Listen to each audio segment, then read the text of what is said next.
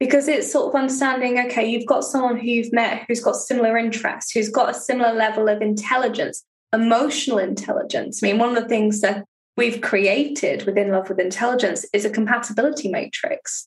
And it's the um, core areas of what I believe someone should look at when it comes to actually developing a relationship because it goes beyond do i have a good connection with someone? Um, do i do i like them? Are they physically attractive? Whatever it might be.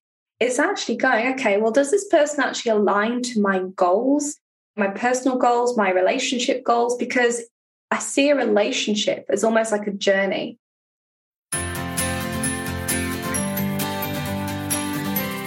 Welcome to the Step Up podcast, where we delve into different topics to learn more about ourselves and more about others.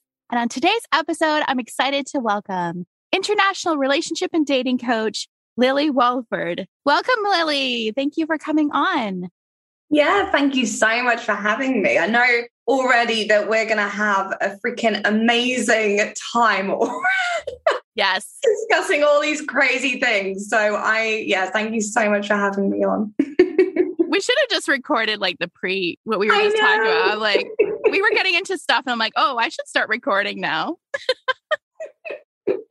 oh, so can you tell people a little bit about what you do? I mean, dating coach just seems kind of obvious, but maybe it's more involved than what we think. Yes, I'm a dating coach basically with a bit of a twist. So we use something called behavioral profiling and body language. So um, back in 2019, I partnered up in business with someone called Chase Hughes, and he has $30 million worth of government backed research training military operatives to a Jason Bourne, James Bond kind of level. And uh, through that research, we can profile people within six minutes or less, just visually. And also, we can um, read people better than the polygraph machine.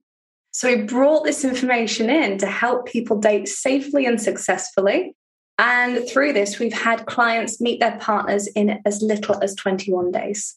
Wow. So, do you have a degree in behavioral sciences? No, funnily enough, no. But I have gone through things like NLP. Um, so I've done NLP practitioner, master practitioner, I'm an NLP trainer, life coach, hypnotherapist. I was trained and mentored by Chase and another guy called Chris Hadnagy, who's into um, social engineering. So one of his jobs that he does um, with his company is they'll go and ethically hack into some of the high security buildings and companies from knowing how to play with sort of behavior where we can start getting people to elicit information from them and things like that. So, testing out what things can protect a company and what things need to be improved on. So, that's super helpful when it comes to things like dating scams and helping people to avoid those and dangerous personality types. wow. You know what? You, Dr. Phil should have you on. or have you been on Dr. Phil? Maybe you've been on Dr. Phil. Because the thing is, Chase has actually been on Dr. Phil. So um, yeah. has he? Awesome. Because you know, he'll have a lot of times he has these, and they're a lot of times they're elderly women, and they believe that this man in Nigeria that they've sent hundreds of thousands of dollars to is the one. And then right. you're just like, no. I know. I know. it's so sad because like one of the things that so many people don't realize is the way that people are manipulated or influenced is through empathy. So I often think people think, oh, well, I can't be influenced because I'm too intelligent. It's like, actually, no. We're, we're being influenced every day by the way that we feel and the way that people make us feel. So, for example, like um, narcissistic relationships. In a narcissistic relationship, a narcissist is going to say things like, only stupid people will think that way. Or, um, I can't believe you thought that. I, I thought you knew I loved you, or something like that, that would manipulate the way that you think. Yeah. it's very and that's so because yeah you think oh i have good boundaries i can pick these things out but when it happens and it's so subtle and you're like wait a minute what? Right? Yeah yeah. And then you've got things like there's something called um, a confirmation bias. So if you've got someone who's crazily attractive we will let them get away with so much more just purely because we find them attractive So, um, you know, we'll give them excuse like, oh, maybe they were just having a bad day, or maybe they didn't realize that that would upset me, or whatever it might be. And we, um, yeah, we validate it. We say, oh, that's okay. right. Now, you can tell in the messages if somebody is lying to you, right? How does that work? Yeah, so there's uh, so many different ways that you can play around with this. So, language has a certain pattern to it. So, for example, I think we've all heard of that saying, I did not have sexual relationships with that woman. yes. Well, uh, that statement will actually show that it's in the right patterning to be a lie.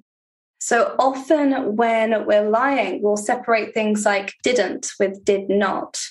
We'll actually separate the person that it's associated to. So rather than saying the woman's name, it goes that woman. And what we tend to do is if we've done something really bad, we'll give it a different name or, or say something different. So, for example, murdered would change to hurt, or sex will change to sexual relations. So you've got three indicators there that look like, you know, someone's actually telling a lie within that sentence. Wow. Yeah. Well, and also when I what I think of when I hear somebody say that woman instead of saying their name, you're dehumanizing them. Exactly. And that's one of the elements to look out for. And it's also like um, one thing that's really important is when we're looking for lies or telltales in behavior, we're in language, we're looking for not just one, we're often looking for a cluster. So it's like two or more. That will give us the indication that that person's not being as truthful as we would want them to be. That must be really tricky. Like, do you have a lot of people come to you? I guess in this day and age, we, there's a lot of online dating. Mm-hmm. So, do they come to you and go, "How do I interpret this these messages because I'm getting and this is what people will do. And I mean, in my experience, men, right? They'll say something nice to you and then they'll give you a backhanded compliment. So you're like, but he's nice. He said this and made me feel good. But he said this. But he's not, you know what I mean? So you must get that quite a lot with people coming to you asking about these different messages. Yeah, yeah. So what we tend to do is we actually train people in this stuff. So they're able to have a look at the language patterns and body language and all these different things. And yeah, sometimes they'll come back to me and go, Oh, you know, can you check this out? I'm thinking this, this, and this. It's like, Yep, you're right, because I can see this, I can see this, I can see this. And it helps people to actually identify what they're actually feeling from their gut feeling and intuition. Because what we tend to find is so many people, you know, if you think of um, bad relationships that you might have had in the past, I can almost guarantee that there was a time in the very beginning of that relationship where you were like, oh, this is never going to work. And instead of going, okay, I'll listen to it, we go, oh, well, I'll just give it another day or I'll just see where it goes. Maybe I'm being a bit too harsh. and uh, we talk ourselves out of it. And that's actually based upon when we're kids. And, you know, we say to our parents, oh, I don't like Uncle Tim and the parents go, Oh, don't be silly. He's lovely. Bought you a lovely Christmas present. Now go and say hello. and we get taught to ignore the, those gut feelings from a very young age. And children are taught to not listen because you don't have autonomy, right? Uh-huh. And actually, I was talking, I was talking to my mom about this recently. Have you heard of Rachael Denhollander? I haven't, no. Okay, she's a lawyer and an advocate for sexual assault victims. She herself was assaulted by one of the gymnastics coach, Larry Nassar. I don't know if you heard of that years ago. So I watched a conference where she was talking, or thing last week where she was talking about how she raises her children and teaching them about consent mm. and to listen to if they're uncomfortable with something or they don't want to go somewhere. And I guess it's also hard because sometimes kids just don't want to go places, but to listen to maybe there's something there and I said to my mom, like, I wish I had that when we were kids because when we would say, when I would say, I don't want to go there, it was, I was feeling uncomfortable. I, mm. you know what I mean? So, but nobody listens to the kids. yeah. And then you're taught to squash down all of those red flags that, yeah, those things that you're feeling. And so, And now they talk about like if you're, don't force your kids to hug because maybe that's creepy Uncle Tim. Right. that's trying, you know. Yeah. And it's so true. And I think, like, even in today's society, we get taught not to feel.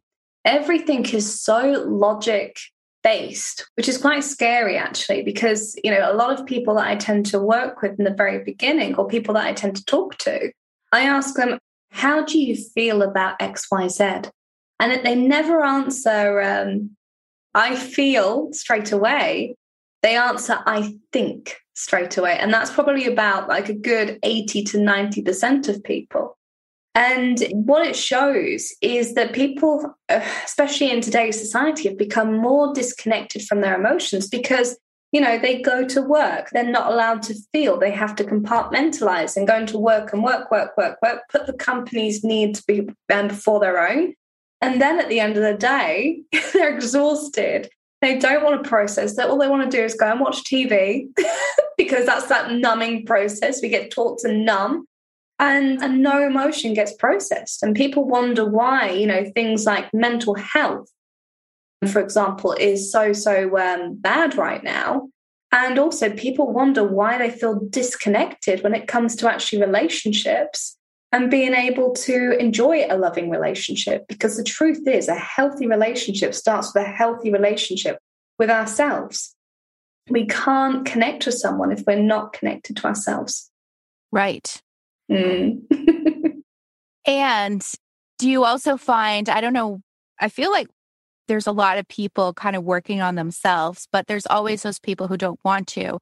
And so if they're not tuned into themselves and can't love themselves, then they find it really hard to be in relationships because they're, I was this way. You're needy, right? You're looking for somebody to validate you and love you. And then you need that, right? Because you can't love yourself. And how do you help people with that?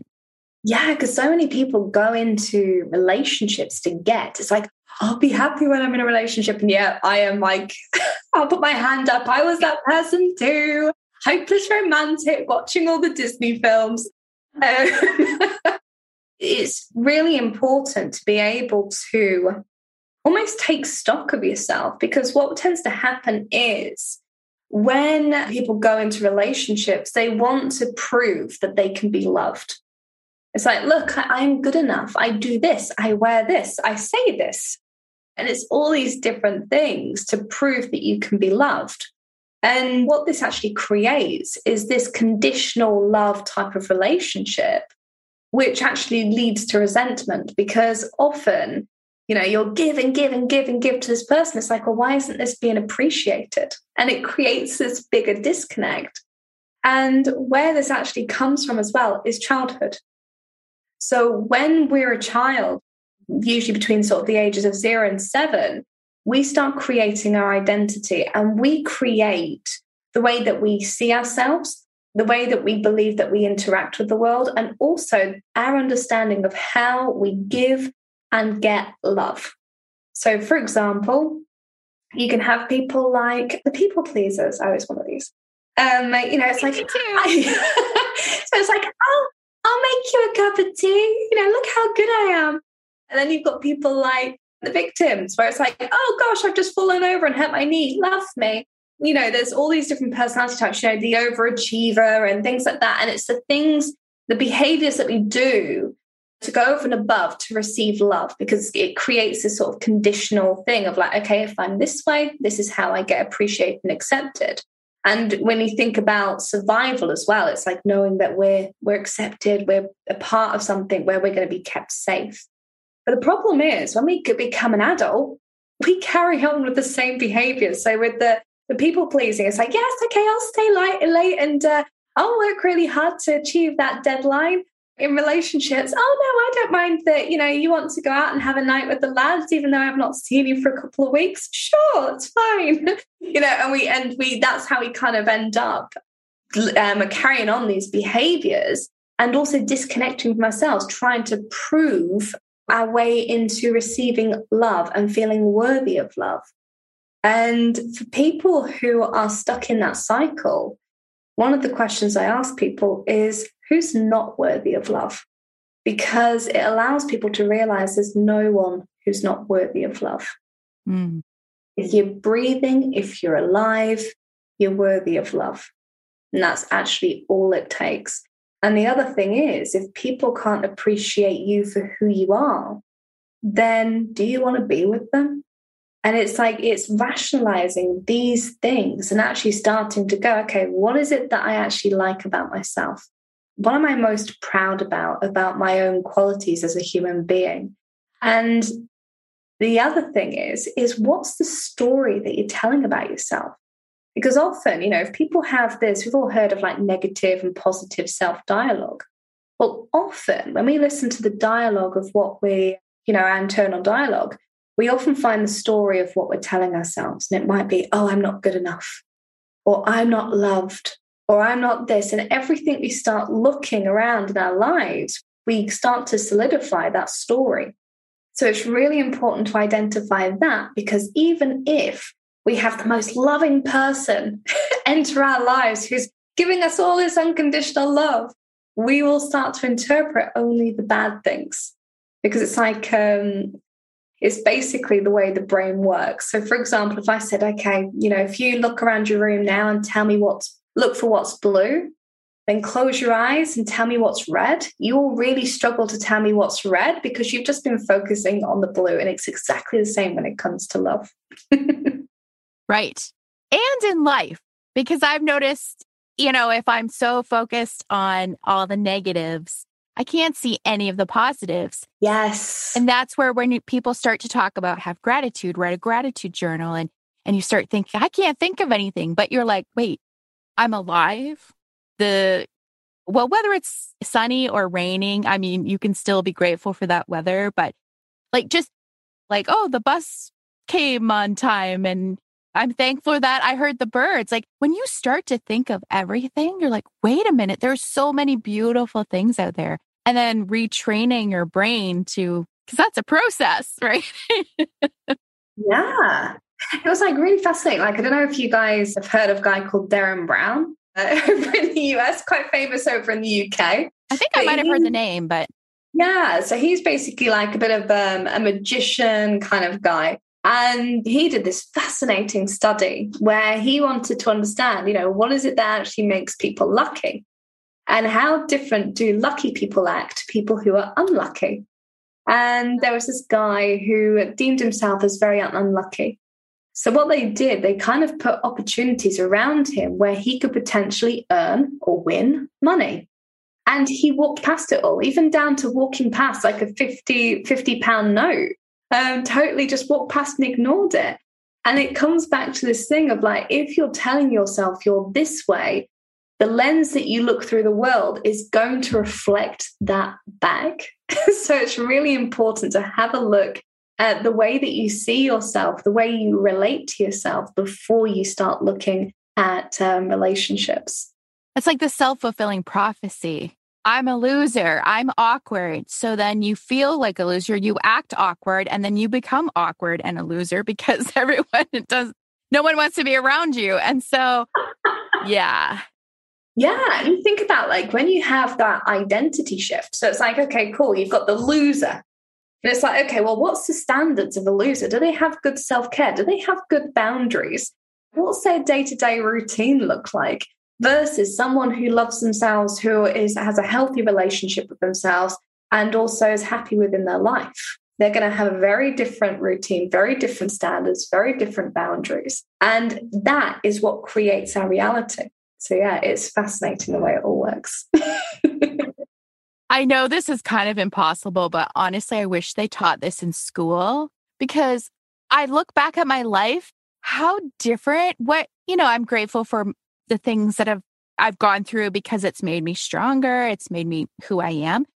But what could I have done if I had been taught to believe in myself? And I, I guess it's kind of your parents should be doing that. But and in those days they didn't really know this stuff as well. So you I say to my mom, like, I don't blame you, but like, damn it, why why didn't the guys like help us with it? But they didn't know any of this stuff, right? So Exactly. I hear you though. It's like, come on, why didn't you pick up all those psychology books and read them before I was born? exactly. oh, no, I hear you. I hear you. Because I think as well, I think more people have become more aware of how important mindset is. Naturally, like what mindset and personal development, naturally, all those different things are actually all about. Because if you think about it, people who did personal development, you know, 20, 30 years ago, it was more people who were in business, who were doing sales, you know, doing that kind of thing, building businesses. And it wasn't really something for just everyday life, or, or certainly not even relationships for starters. yes. Go for 10 hours and they don't watch TV at all. And they, and you're like, okay, well, that's not me. So I guess I'm a loser.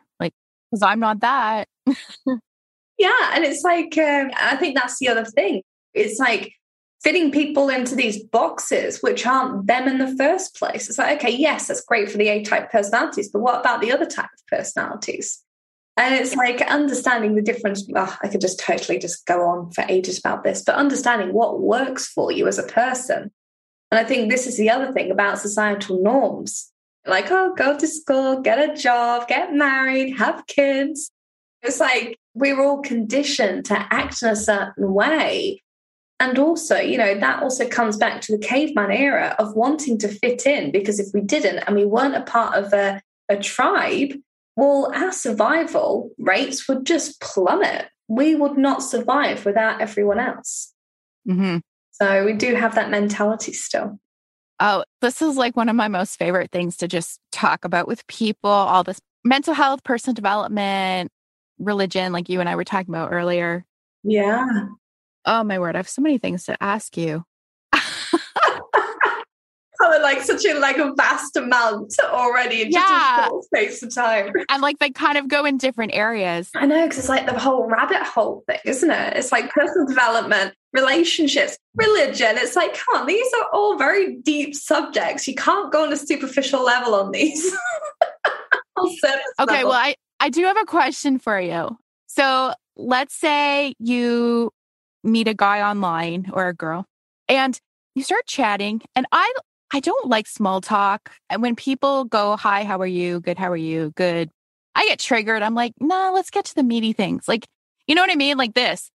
So if you connect with somebody, mm-hmm.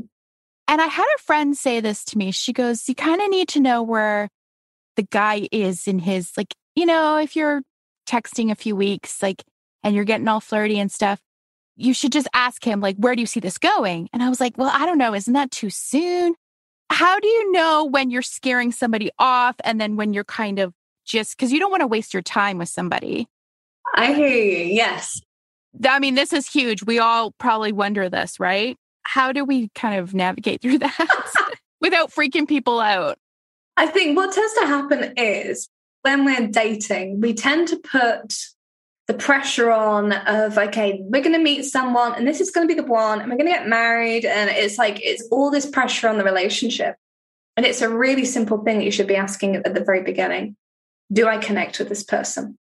Because it's either a yes or no answer and it will save you a lot of time where you're worrying. And the, the most important thing to recognize as well is if you've met someone that you genuinely connect with um, uh, they're not going to leave you pondering. They're not going to leave you, you know, wondering, oh, is this going somewhere? Is everything okay? They're not going to do that to you because, you know, this is about as well, you know, when you're meeting someone, you want to meet with meet with someone who's an equal to you. And that an equal, it's I can't say how important that is because it's sort of understanding okay you've got someone who you've met who's got similar interests who's got a similar level of intelligence emotional intelligence. I mean, one of the things that we've created within Love with Intelligence is a compatibility matrix. And it's the um, core areas of what I believe someone should look at when it comes to actually developing a relationship. Because it goes beyond do i have a good connection with someone? Um, do i do i like them? Are they physically attractive? Whatever it might be. It's actually going okay well does this person actually align to my goals my personal goals, my relationship goals, because I see a relationship as almost like a journey. It's like, okay, am I going to travel to the same destination or a similar destination as that person? Am I going to enjoy the same music as them? Are we going to take the same route? Are we going to enjoy the car that we're both, you know, traveling in? It's all these different things. And it's like um, using that kind of metaphor, but it's like, do I have the same interests as this person? Do I actually enjoy talking with them? Do I have similar rules when it comes to life? Because if I've got someone who's got no morals and I'm a very high moral person, that would drive me insane. I mean, luckily my partner's got very high morals as well. Otherwise, I think I'd throttle him. Um, it's like making sure that you're really aligned together. Because what I tend to find is the majority of people who break up, it's down to actually just not having that alignment. It's like, oh, do you want kids? Yes or no? Do you want to get married?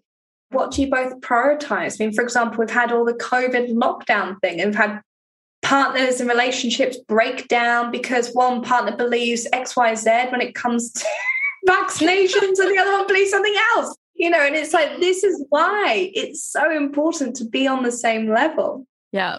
And then, you know, when I say about equals, this is super important because when I see relationships lose chemistry and lose passion it's because rather than being equals, you end up with a parent child dynamic.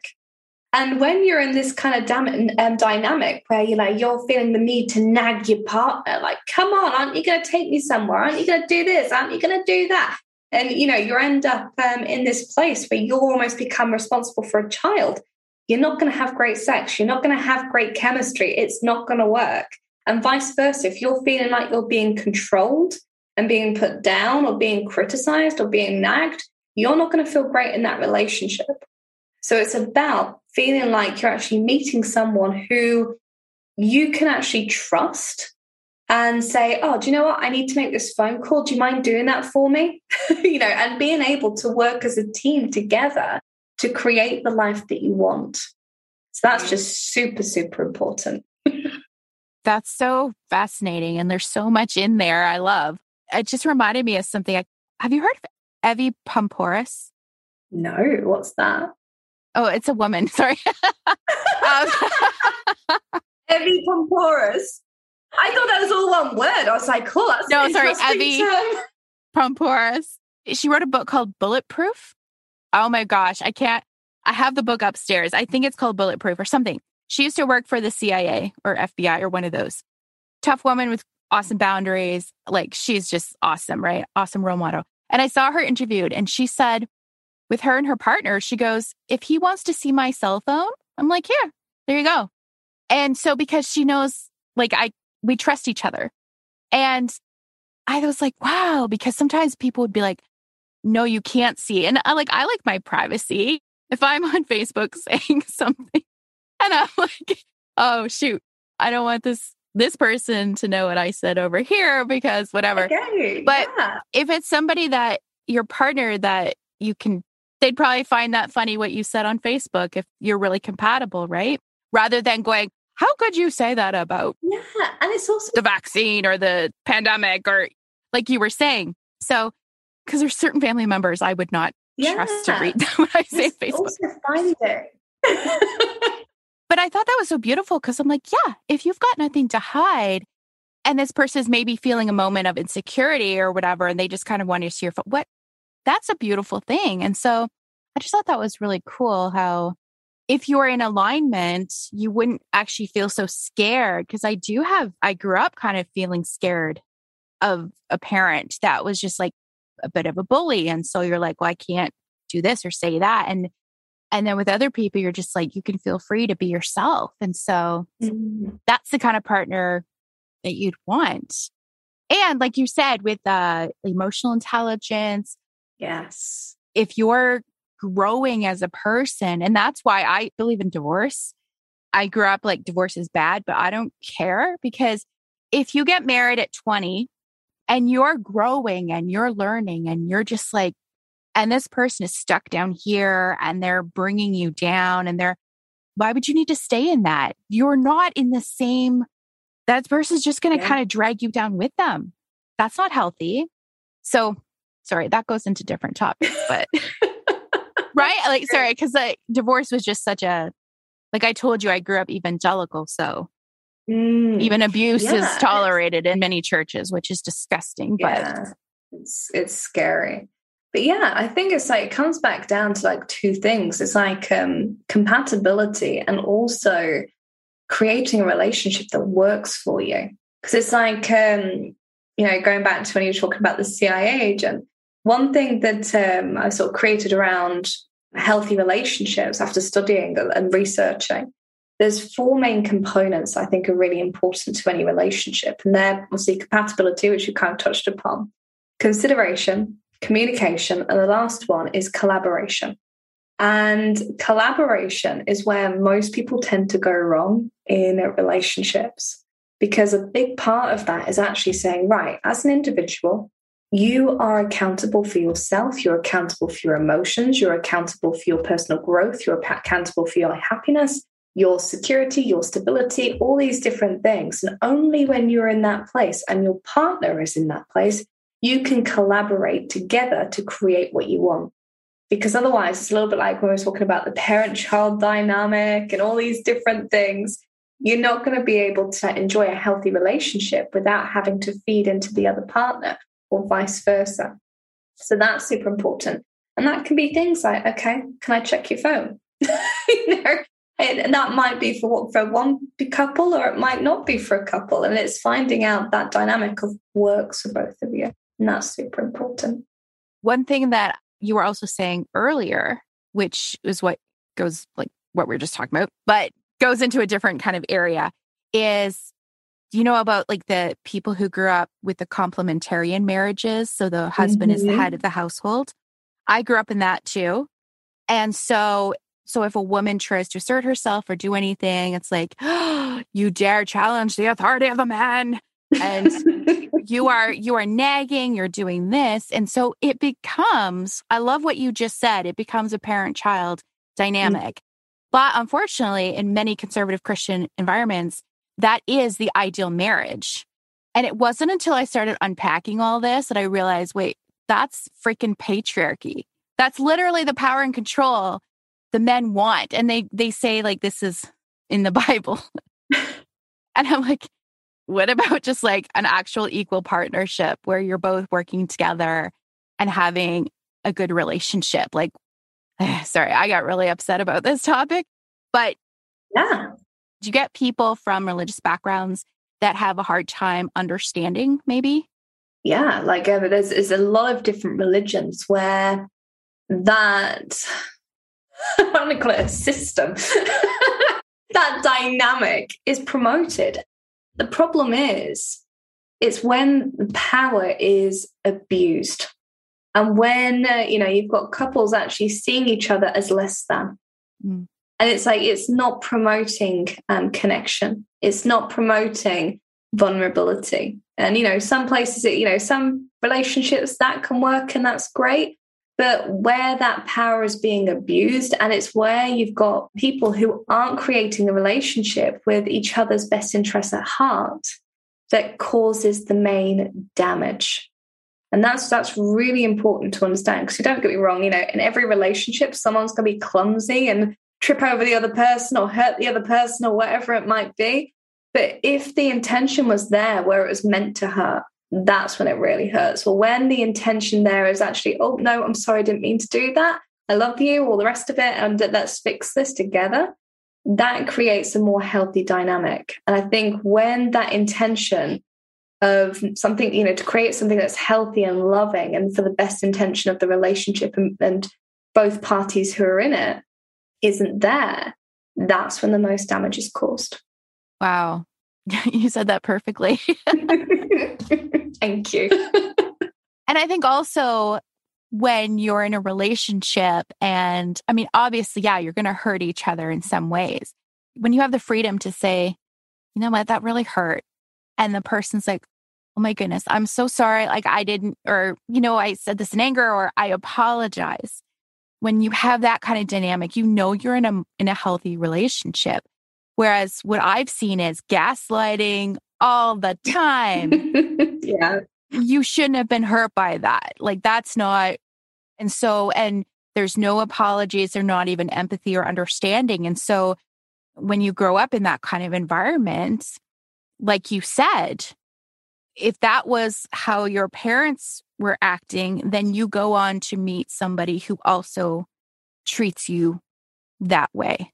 Yeah. It's like, I think um, the problem is, is most people don't know what a narcissistic or controlling relationship actually is. You know, I often speak to people, and when they find, you know, found out that their partner is narcissistic, it's like usually after the relationship had ended. And with those types of relationships, what tends to happen is people become disconnected to who they are because they've been in relationships where they felt like, okay, I need to tread on eggshells. If I act in this way, it's going to cause issues. If I act in this way, I might be okay and they might be okay with this. And this is what causes a lot of issues within those kind of um, narcissistic relationships. And the thing that when we are talking about at the very beginning about how empathy creates this level of control and manipulation and influence is when you start having all the gaslighting at the very beginning of the relationship, there's a chemical spike in the brain and it releases serotonin and dopamine. So you get this lovely hit of all these awesome chemicals, which are actually more addictive than a class A substance. Then what happens is you get a huge withdrawal where you're suddenly stonewalled and that will suddenly drop. And this will carry on for a bit. So you'll get the massive spike, you'll get the lull. And most people know when they're at the spike because they're like, oh no, the low's coming. I don't know when, but I can feel it. And what all this does is that it creates something called emotional fractionation. And when this happens, you get addicted to that person. So that's when it gets really confusing after leaving those type of relationships. Like I know that person was really bad for me, but I feel I feel I miss them. I don't understand why. And this is when it's so important to be able to heal and re-find yourself because everything that you've probably done in that relationship, and it doesn't matter if it's three months or 30 years, you'll find that you've done everything to keep that person happy to adhere to that person, taking on that person's beliefs. And it can be really hard to find yourself. So, usually, after those relationships, people have foggy brains. They struggle to make um, simple decisions like what brand of bloody milk to buy, and also um, being unable to know what their emotions are. You know, they'll say, um, "Oh, I feel angry." Oh, but I shouldn't feel angry because it's fine anyway. And da da da da da and they'll logically talk themselves out of it. So there's this whole process of refinding yourself as a person after those types of relationships. Mm. And also, sometimes people will say, you shouldn't feel that way. And I would always take that as like, oh, here I am again. I'm so emotional and I feel this way. Yeah. But then when people say your feelings are valid. Yes. maybe you're taking that in a certain way that people didn't mean it or whatever. But still, like you have to accept that, okay, I'm hurt for some reason. And the other person person should say, okay, I accept that you're hurt. Like your feelings are valid. And when you start to understand that, instead of just poo pooing away all everyone's feelings, it's like that whole thing. We all want to be heard. What is it? We all want to be listened to, understood, and heard. Oh, I don't know. There's like three things. And if we don't feel understood or listened to, or then you're just, you feel so frustrated and then you get more vocal and, or withdraw or however you react to that, right? Yeah. Yeah. I think when it comes to emotions as well, and expressing the way that you're feeling to a partner or significant other or even friends or family, it's being able to be curious about those emotions. Because sometimes, if you're feeling a certain way, yes, it's valid from the way that you're thinking about it. And uh, yeah, that kind of makes sense because some people as well, it's like, I'll just think of just a random example. So let's say that, you know, you've been in a relationship before and this guy was a total, total terrible person. Every time that he would have a day where he wouldn't text you, you'd find out later on that he'd been with other women. And then suddenly you go into a relationship and the relationship's going great. You know, you're having a you know amazing time with each other. You're building that relationship. You're three three months into the relationship, and all of a sudden he's not text you for two hours, and usually he does. And it's like, okay, suddenly having that emotion there is making sure that it's like it's being explored in a way where it's like, well, you haven't texted me in a couple of hours, so you're a bad person. Versus, ah, actually, I'm feeling this way. I know this is mine to heal, but this is where I am right now. And being able to explore it from that place. And it's a place of um, of non-judgment and being able to give yourself and everyone around you benefit of the doubt. And that is a tough place to get to. But it's important to be able to almost just separate yourself from that emotion, explore it as if you're like a detective and be like, oh, okay, this is new. What is it? what is it about this that makes me feel this way? That allows you to be more empowered with that emotion and also not overrun by it. Because I think when people are learning how to connect with the with emotions, it can feel very overpowering to begin with and very difficult to do when you have that moment to actually to be able to explore it from a place of non-judgment it helps you to actually release the intensity of that emotion it's a little bit like you know when someone explains a really bad joke and they over explain it and it loses its funniness yeah? Yeah.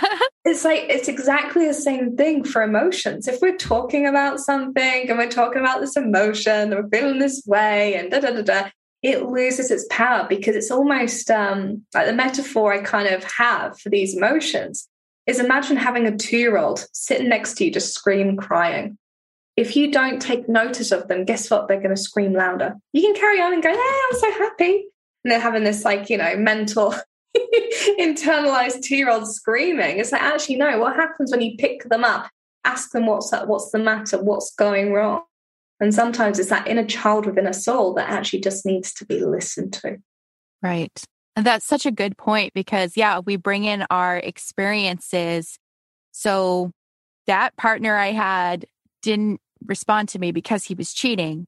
This new partner I have, he's not responding because he's at work. And so you might be like, oh, he's cheating. And yet you're like, okay, this is a new guy. Don't, and I mean, don't bring in your experiences. You can't kind of help it, but you also have to just acknowledge it's a different person. And yeah, and that's so hard to do, especially if you don't understand what's happening. Yeah. And it's life. You know, it's like when we when we talk about these things, it's not necessarily just relationships. There's going to be every time that you go through a period of growth, there's a period of discomfort because you don't know that you need to grow without that discomfort. It's like, ah, okay, mm-hmm. this is this is not how I want to feel, or this is not where I want to be, or this, you know, whatever it might be. And then we grow from that. But it's being from a place where we can accept and understand where we are within that moment to say, okay, cool, I want to be over there.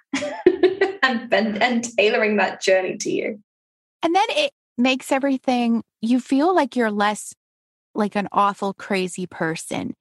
Because if you were, well, you're angry all the time and you're this, there's a reason why that person is is angry.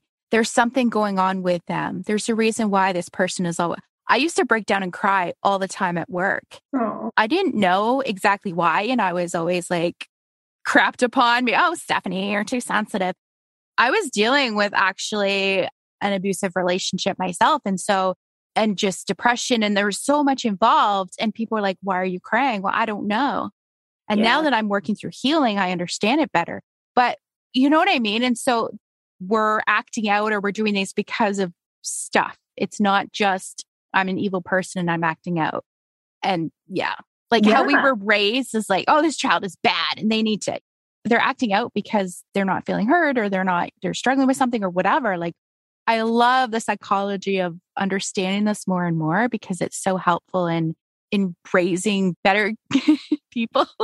Yeah, yeah re raising ourselves, right? Like we have to reparent ourselves a lot of the times. Exactly. I just wanted to ask you, how does that, so growing up, how the Disney movies, mm-hmm. the romantic comedies, I saw a, a video you did. I think it was with your partner, and you're talking about Twilight. Oh gosh, yeah, that's funny. I had to laugh because when Twilight came out, I was like in my mid 20s and I was like, oh, it's so romantic. I know. Oh, Edward is so, uh. And then you're like as you get older and you, re- ew, wait, that's creepy. He was right? in her bedroom watching her. He's like a stalker. Why do we find that so romantic? Because if you look at the context of it all, it was so romanticized. I mean, I love those books as well. I think um, I watched, sorry, I read all the books before I saw the movies. I think I read the books, all four of them in 11 days or something ridiculous. Um, so I, I love them. But it's the context of it. And I think when it's being romanticized, like, oh, this is good. That's the level of like how emotions, when we create those emotions of, oh, this is romantic, anything can kind of get past that.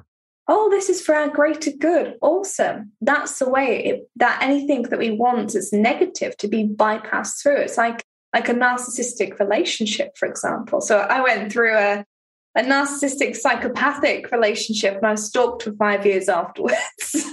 oh my goodness. That led me through to this work. And also, when I started learning or when I started going into sort of behavioral profiling and those bits and pieces, I started learning a lot more about like influence, those kind of things. And, and I was, there was this time where I was single and I was on a dating app and someone had reached out to me and, you know, started talking. And it's like, okay, you know, and you just sort of know that this person's, you just don't really connect with them. There's a disconnect. It's like, okay, cool.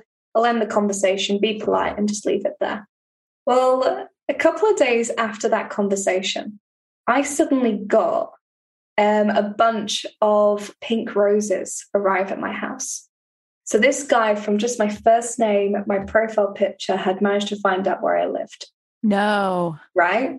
And what tends to happen is this is like a, a typical narcissistic kind of personality type. I mean, and when I say narcissistic and a narcissist, I genuinely mean the true the the true thing rather than you know the relationship and dating industry buzzword. So for those of you that are unsure of what a true narcissist is, a narcissist, the empathy part of the brain is actually underdeveloped. So what that actually means is this person doesn't actually have empathy, but they'll use it in others to be able to get what they want. So it's a little bit like a calculator. It's like press this buttons and you know get get this number. and it's the same with people. It's like do this, do this, and you'll get this result. So, what happens with narcissists is they'll do something in order to receive back. So, for example, like sending roses. Well, the idea then is like, okay, now they have to meet me because I've given something. And for for um, people in general, if we're given something, we feel the need to be able to do something back for that person. yeah. yeah. So when when you start seeing things in a completely different light of how manipulation actually works, you're able to go, ah, okay, there's this. I know how to stop that.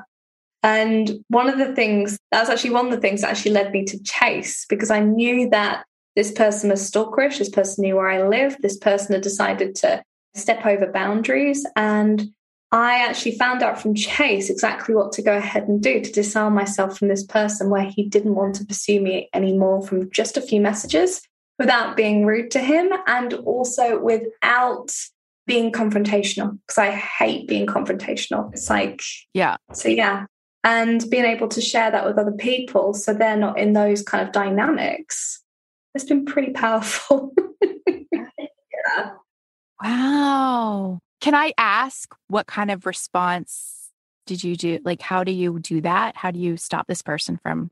Yeah. So I'd love to go into real, real detail, but it has to, to be done properly. It has to be done on that person's personality. Okay. And that's super, super important. So, and the reason why I'd say that I would normally go, yeah, okay, I want to share it all, if someone gets this wrong, this could be life or death for the wrong kind of person. Okay. Right. So it's not quite it's not quite worth it. wow. That's amazing that those resources are out there though. Like to know that. Yeah. And I'd say as well, like people who kind of want to learn and start their journey around that, go and check out a book called The Gift of Fear by Gavin de Becker. And he goes into a lot of different things around the danger signs, which is absolutely fantastic. Like, I genuinely believe that every woman should read that book because it's all about how to keep safe. Right. That's so helpful. I used to be so scared of everything and it the world was scary, men were scary.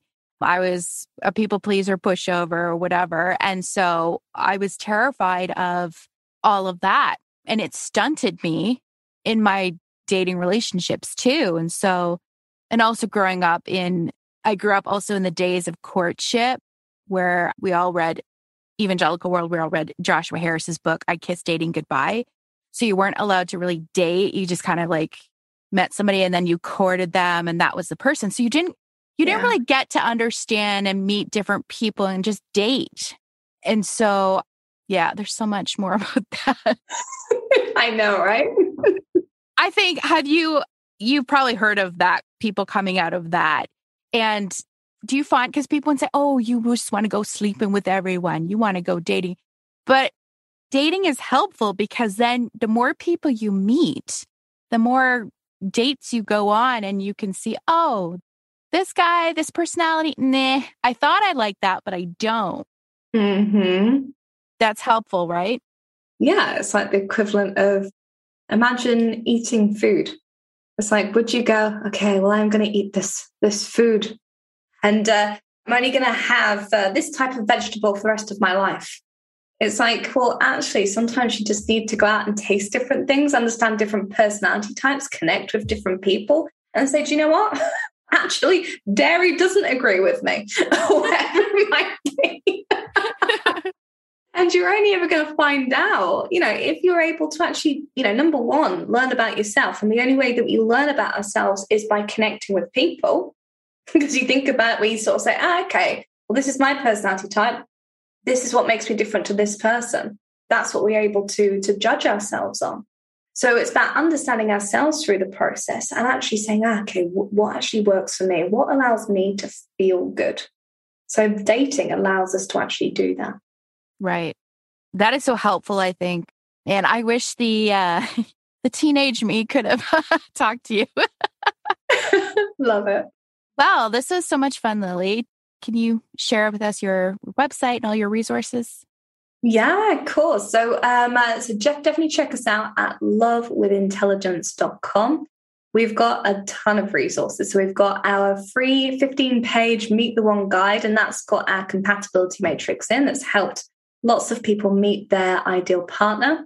We've also got another training about healing from narcissistic relationships and how to go on and meet a partner after going through something like that. Because trust can be so hard after after those kind of relationships. And we've also got a radio show coming as well. So we're launching that soon. Wow. That is awesome. I love all that you're doing. Thank you. I'm so man, I would love to do that kind of thing. Like, I think it's fascinating. It's so helpful for people. I'm so glad that you're doing it. Like, you're amazing and you're so easy to talk to. And so. Oh, thank you. Likewise. Like, I love the fact that you just created this awesome podcast where you just do like all these amazing talks. Like I envy you, like being able to have all these awesome conversations. So yeah, love what you do. Love your energy. Thank you, Lily. Yeah, huge thank you for having me on. Well, Lily Walford, everybody. I want to give a big shout out and thank you to my amazing editor, German, at Your Podcast Editor. You can check him out on Instagram and Twitter. He edits the audio conversations I have with my guests, and he does such an amazing job. And he is such a nice person, very encouraging. So check him out at your podcast editor. If you want to help support the podcast, you can subscribe, rate, and review as it helps other people to find the podcast and listen as well. There is also financially, if you want to help support the podcast, you can check out buymeacoffee.com backslash Steffa podcast. Come follow me on the socials on Twitter at Steph underscore Ann underscore web, on Instagram, Stephanie underscore Ann underscore web. And you can check out my website, www.stephanieannweb.com, where you can check out the podcast, my blog, and I also have a link on there to buy my children's book, What Should Dragon Do? The main character in the book is called Dragon, and her adventures living with her two bear roommates. The book consists of three little stories of different circumstances, living with people, and how the tiny things can drive us crazy, and our emotions and how we react can affect others. I appreciate you. I thank you so much for listening. Now go out there and make it a great day. Bye.